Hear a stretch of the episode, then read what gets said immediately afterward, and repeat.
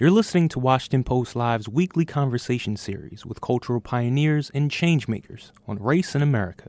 Hello, and welcome to Washington Post Live. I'm Arelis Hernandez, a national reporter here at the Post.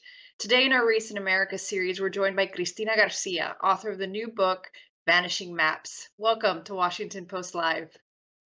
Such a pleasure. Thank you.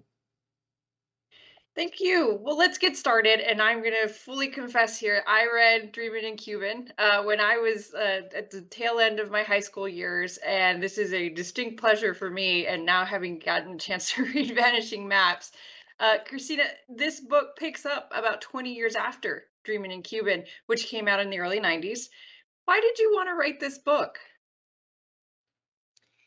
Well, it, it kind of um, it, it, it kind of tapped me on the shoulder after all these years. I wasn't expecting to writing any kind of follow up, but I ended up adapting. Um, I ended up ad- adapting Dreaming in Cuban as a play.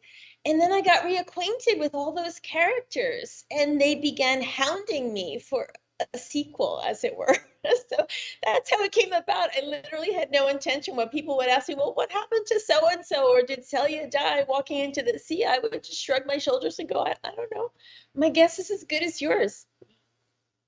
Hopefully, not spoil anything, but you know, Celia does get plucked out of the sea in Vanishing Maps. Your ah, characters, one of them. Your characters include Ivanito, a drag queen in Berlin, Pilar, a sculptor in Los Angeles, Irina, a successful businesswoman in Moscow, and Celia, of course, now in her 90s in Cuba. This is an eclectic group of relatives. Where do you draw inspiration from? Well, honestly, I feel like um, I've always tried to expand what it means to be Cuban, and that includes the ever growing diaspora, multiply hyphenated Cubans, uh, Cubans who got caught up in Eastern Europe and Soviet Union after the fall of the Soviet Union. I mean, there there's so many Cubans in the world. Uh, someone told me recently that they were in Egypt and the guy renting camels was Cuban. So I'm just telling you, the stories are endless, and this whole notion that it's either on the island or in Miami is just only part of the story. So I, am dedicated to expanding the margins of of those stories. Well, I, I actually meet quite a few Cubans at the southern border. Maybe your next book isn't about Cubans at the U.S. Mexico border and the ways in which they remake their lives. Had cousin moved there, uh, so definitely, yeah. Where are you in El Paso or? I'm actually based in San Antonio. It gives me oh, access to about five different border cities, so uh, it, it's a fascinating place. I lived in Austin so, for a while uh, teaching, so I'm yeah i mean before texas took this kind of crazy turn i'm i was hugely fond of the place so. That's awesome. Well getting back to the book at the center of the book at the story is celia right? The matriarch of the del pino family who's still living in cuba. What did you want the reader to take from celia who has quite a quite an arc here in vanishing maps? Celia. Celia is 90 years old at the opening of of this book. And for those familiar, you don't have to have read Dreaming in Cuban to read this, but the one thing that uh, you're quickly brought up to speed on is that she had a, a, huge romantic fling with this married Spaniard in the 1930s. Well, now his wife has died. She's been dedicating some decades to the revolution, and they get back in touch. And he convinces her to go visit him in Spain, and and no small amount of mischief ensues. Uh, so I have these nonagenarians picking up where they left 66 years ago, and I have to say, their scenes were the most fun for me to write. Um, and I remember ages ago when I was writing about women super sensual and sexy in their 50s. I was in my 30s writing these women, and I thought, yes, you know, when they you know, I thought of that as old, but now since I am now on Medicare, I'm thinking 90s. I'm looking ahead. and I think women can live fully um, throughout throughout life. And Celia is, for me, a perfect example of that. I mean, she's in many ways um, my my shero. Yeah. You uh, you weave bits of yeah no she's she's fantastic. For those of you who haven't read the book, it's quite a character to seek into. But you've weaved bits of magical realism in your work. For example, Ivanito's dead mother, Felicia, remains a large character in Vanishing Maps. And your writing has been compared to the legendary Gabriel Garcia Marquez. What do you make of that comparison?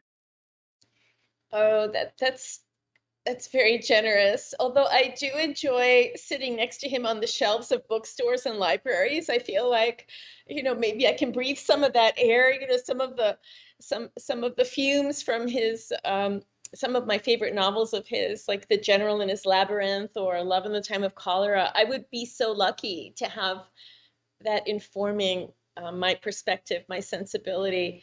Um, but yeah, I I um, I do I do love these fantastical opportunities that present themselves. I don't go looking for them. I'm not looking for magical realist opportunities, but sometimes the more you delve into reality, the more ex- it extends almost into this otherworldly realm.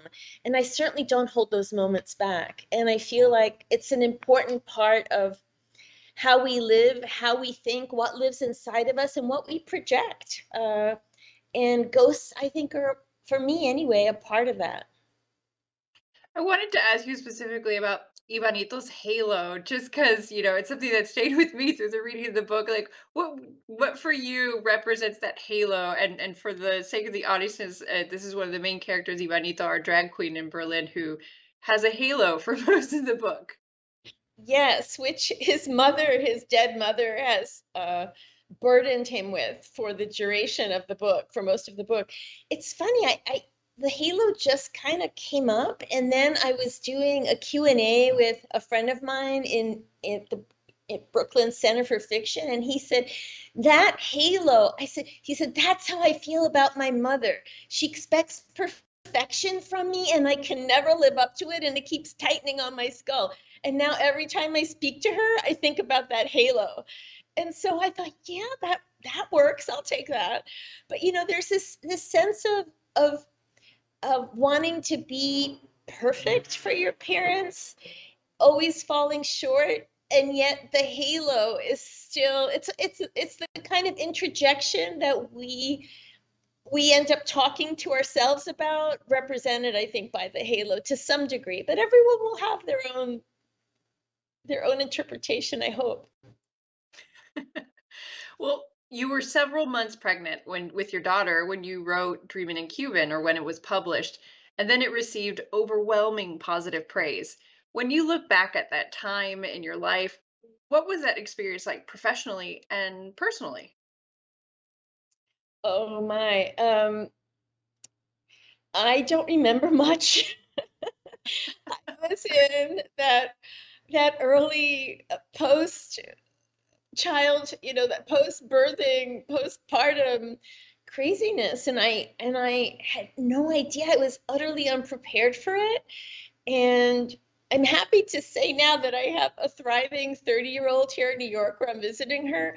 But I I just um it, it was the, the biggest challenge of my life because it interrupted absolutely everything. I was I, I was completely un uh, I, I I could not be in in any kind of civilized company at that point. That's all I can tell you. it was just I I became this feral creature, you know, just nursing and feeding and and and um but so worth it. She's one of my closest friends now. She's adorable. Yeah. Also, in the past few years, Dreaming in Cuban was banned in some U.S. public schools over what some districts said were sexually explicit passages. What did you make of this? What else is new? You know, I mean, it, it just feels like there is such a long and sordid history of book banning, not just in this country, but in other um, other countries and other times and mostly under authoritarian or authoritarian leaning regimes and it it just it just feels like a way to I mean that that just seems like the best way to get your kids curious about the books that they can't read. Um, not that I'm advocating it, of course, but I think it's a sad commentary that this this sort of policing goes on about art, about culture, about stories um, from which we can all learn. I mean, I I found reading books as a kid saved my life, you know, and you never know whom you're denying by banning these books. Uh, for kids to see themselves, for see the possibilities for their own lives, um, and also to build empathy and get in the bloodstreams of others very different from themselves. I think that's absolutely crucial uh, for for growing up and for continuing to grow up as adults, continuing to evolve. How did books save your life? Books saved my life because in through books I was able to find space just for myself, uh, for dreaming, for escape, for um, stories that contradicted the life I was leading and the expectations that were set on set upon me. And so for me, it was it was like when kids have a hiding place. That was mine, you know. And sometimes uh, that's that's what kept me um, kept me curious, kept me engaged, and kept me out of trouble. because I could say, no, I'm doing my homework. I would stick a book behind my you know history notebook or whatever and and escaped having to do chores. My parents you know like many immigrant families had their own business and so we were expected to work there pretty much every waking hour that we were sleeping or in school. So it was it was my way of of determining some of my own time well, you started your career as a journalist, correct? And later as a bureau chief for Time magazine. What compelled you to start writing fiction and to make that transition? Right. Are you thinking about that, uh, Arelis? A little bit, a little bit. what, what you got in your drawer that we need to read? um, anyway, um, well, I was, uh, yeah, I was in Miami as the Miami bureau chief for Time Magazine for a couple of years when I just found that the extraordinary stories that I was coming upon, having to report on, etc., were just, it was too confining uh, to write them in 150 lines, uh, or maybe a little longer if I was lucky. And uh, and so I just I just began uh, kind of dabbling on the side, mostly with poetry initially, and and I credit poetry with with just uh, this. I, it was I can I can liken it to falling in love madly was what happened with me with poetry, and and then that that engagement and that surrender to to language that wasn't who, what, when, where in a, in the progression that I had come to learn and master uh, was absolutely liberating for me. And in fact, Dreaming in Cuban, my first novel, began as a poem about a nest of crazy women, and then I it just kind of got out of control. well, let's talk about Dreaming in Cuban. You you've called it it's one of the most autobiographical novels that you've written and i wonder about your family and your family members whether they see themselves in some of your characters and does their reception at all influence your work? Well dreaming in cuban definitely as you said is the most autobiographical as i've admitted reluctantly um, but but um, yeah but the, so the the seeds for every character there uh, have have basis in real life characters in my family. And the person I was most afraid of was my mother. Um, she who was the kind of the Lourdes character, this sort of anti-communist, uh, anti-communist bakery owner in Brooklyn who vowed to fight communism with her crullers and her sticky buns, you know. Um, and so I did everything. I was getting nervous as it was as it was moving toward publication, and I kept kind of hold the press. I want to like give her orthopedic shoes or I want to give her a wandering. I mean, I tried everything to disguise her, but of course she recognized herself. And when I got the dreaded call from her, like a month or two, I forget, after the book came out, uh, to my utter surprise, she considered Lourdes, the character who is based on her and whom I was desperately trying to disguise, she considered Lourdes as the heroine of the novel. So go figure. go figure. I don't know. I was like, get out of that one. Who knows? Yeah. Um, well, yeah, no, and, and what about your other family members? I mean, do they, do they say, have they said anything, you know, to you in the past couple of decades about who those characters are or what you should do with them? Well, eh, no, not so much, but but I think what happens now with family is no one wants to tell me anything or if they do they preface it by saying well don't i don't want this to end up in one of your books as if i have nothing else to write about except them you know there's also a kind of solipsism that's going on here that and but but you know fiction has the strange capacity to supplant the facts with story, with the story you made up. And so uh, even things that are, are far departed from maybe what inspired it ends up becoming the last word. I, I kind of like that myself, but they don't like it so much. but whatever, I'm not right, you know, I'm not writing for them and i'm not writing strictly about them uh, you know my work has gone far afield you know to 19th century cuba among the, the chinese the chinese there i wrote a book that's completely set in berlin here in berlin which is all voices mostly elderly voices who, who are remembering uh, world war ii i mean I, I kind of go where my interests take me where my curiosity insists upon closer looks. One of the things that's clear about you know the Del Pino family as they move about the globe is that there's still this like incredible pull to Cuba and how it sort of lives in the background. Is that how Cuba is for you? Is that how it lives in your imagination? Yeah, there is this tidal pull I can't quite escape. I mean, I have written books I don't think I've written a single book without at least a couple of Cubans, you know, walk on parts.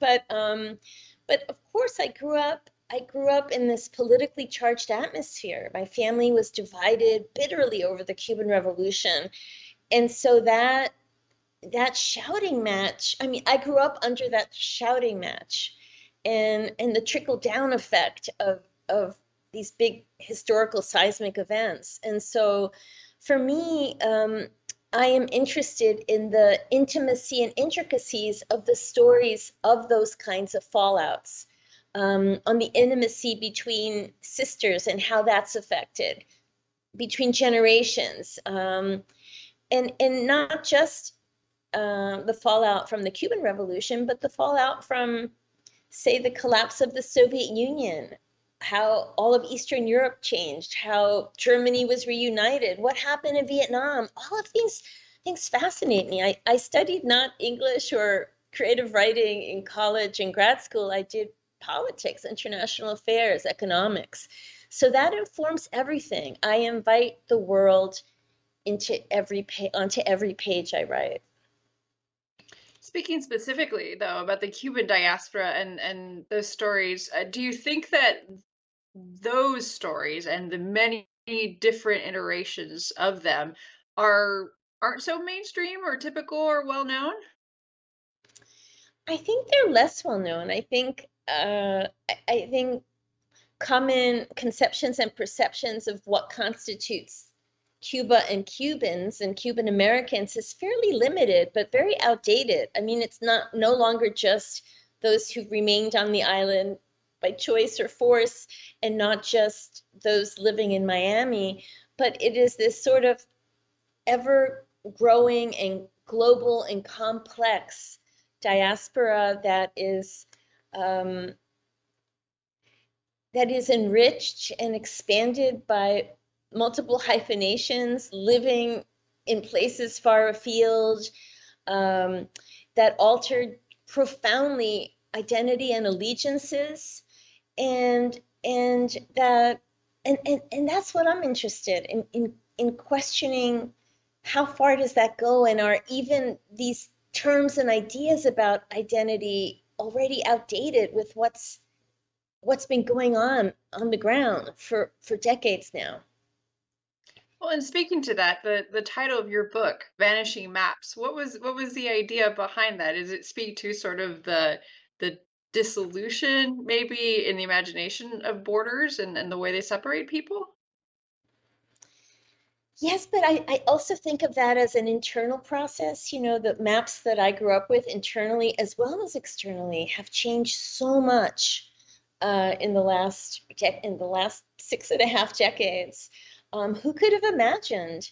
Uh, who could have imagined the interconnectedness, say, of Cuba and the Soviet Union and the Eastern Bloc to the extent that so many Cubans went to study. I had a cousin who studied in Moscow. His first wife was Russian, and I have a distant cousin named Vladimir. You know, I mean, so so much global upheaval and dislocation and migrations. All of these things are, are utterly fascinating to me and um, and make us all question what what does it mean? What does a border mean?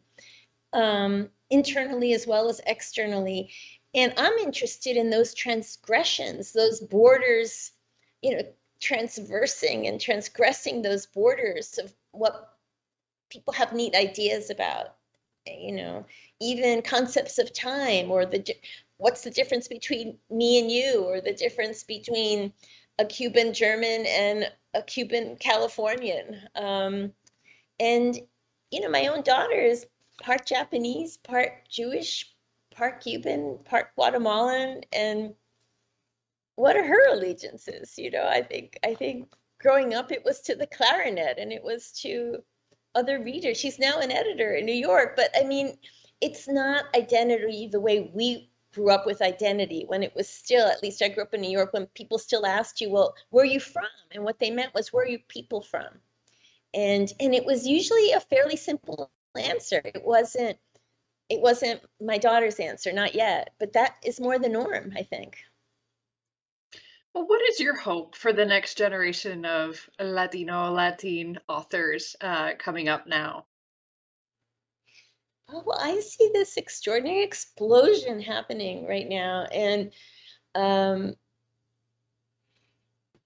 you know, when when my first book was published in 1992, we were we were not that many yet in number. Uh, uh, there were quite a, a few, maybe um, relegated to sociology shelves, but but now there's this extraordinary plethora of voices from every corner of the whole pan Latinx and Latin American worlds.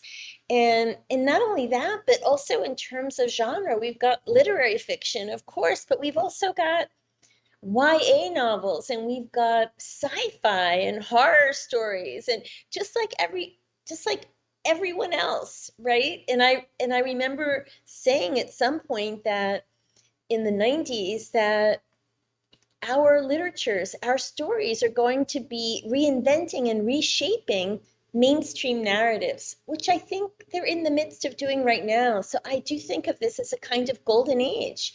Not that there aren't problems with publishers and a, a, a gazillion things, but I do feel like we are we are um, in the midst, or at least at, at, the beginnings of a of a golden age where uh, in, inclusivity is becoming more the norm. Well, finally, um, I were close to reaching the end of our time, but I was curious about what the best professional advice you've ever received, particularly as you made that transition from journalism to to fiction writing. Um, the best advice that I received. Mm-hmm. Uh, I mostly got keep your day job. Uh, so I, I can't, this is terrible, but I can't remember anyone encouraging me to break away from my journalism career and do something as out there. I mean, I come from a very mercantile clan, so this idea of having a writer in the family possibly came hard, hit everyone hard. They weren't sure what was going on and and um, so I think I just had to take my own advice, which is what the hell. I think that was the main advice. What the hell? What have I got to lose here? I can always circle back and do something, um, something else if I have to. But why? I mean, I, I feel like writing novels, for me anyway, is the ultimate freedom of expression. You didn't have anyone try to stop you, did you? Um, not bodily. or say, no, this is not for you. Yeah, of course. I mean, even now I'm thinking, boy, am I going to keep writing or are there other things I might want to do? It everyone everyone is going to issue an opinion on what they think your life should look like. So you might as well listen to your own self, your own 8-year-old self. Like what do you want to do? And is there enough play involved? And that and that's and that's why I listen to my 8-year-old self. Well, Cristina Garcia, unfortunately, we are out of time, but so we will have to leave it there. But thank you so much for joining us and sharing. Thank uh, very much. I really enjoyed this. Thank you for your interest. Thanks for listening. To always stay up to date with the series, subscribe to Washington Post Live's Race in America in Apple Podcasts or wherever you listen.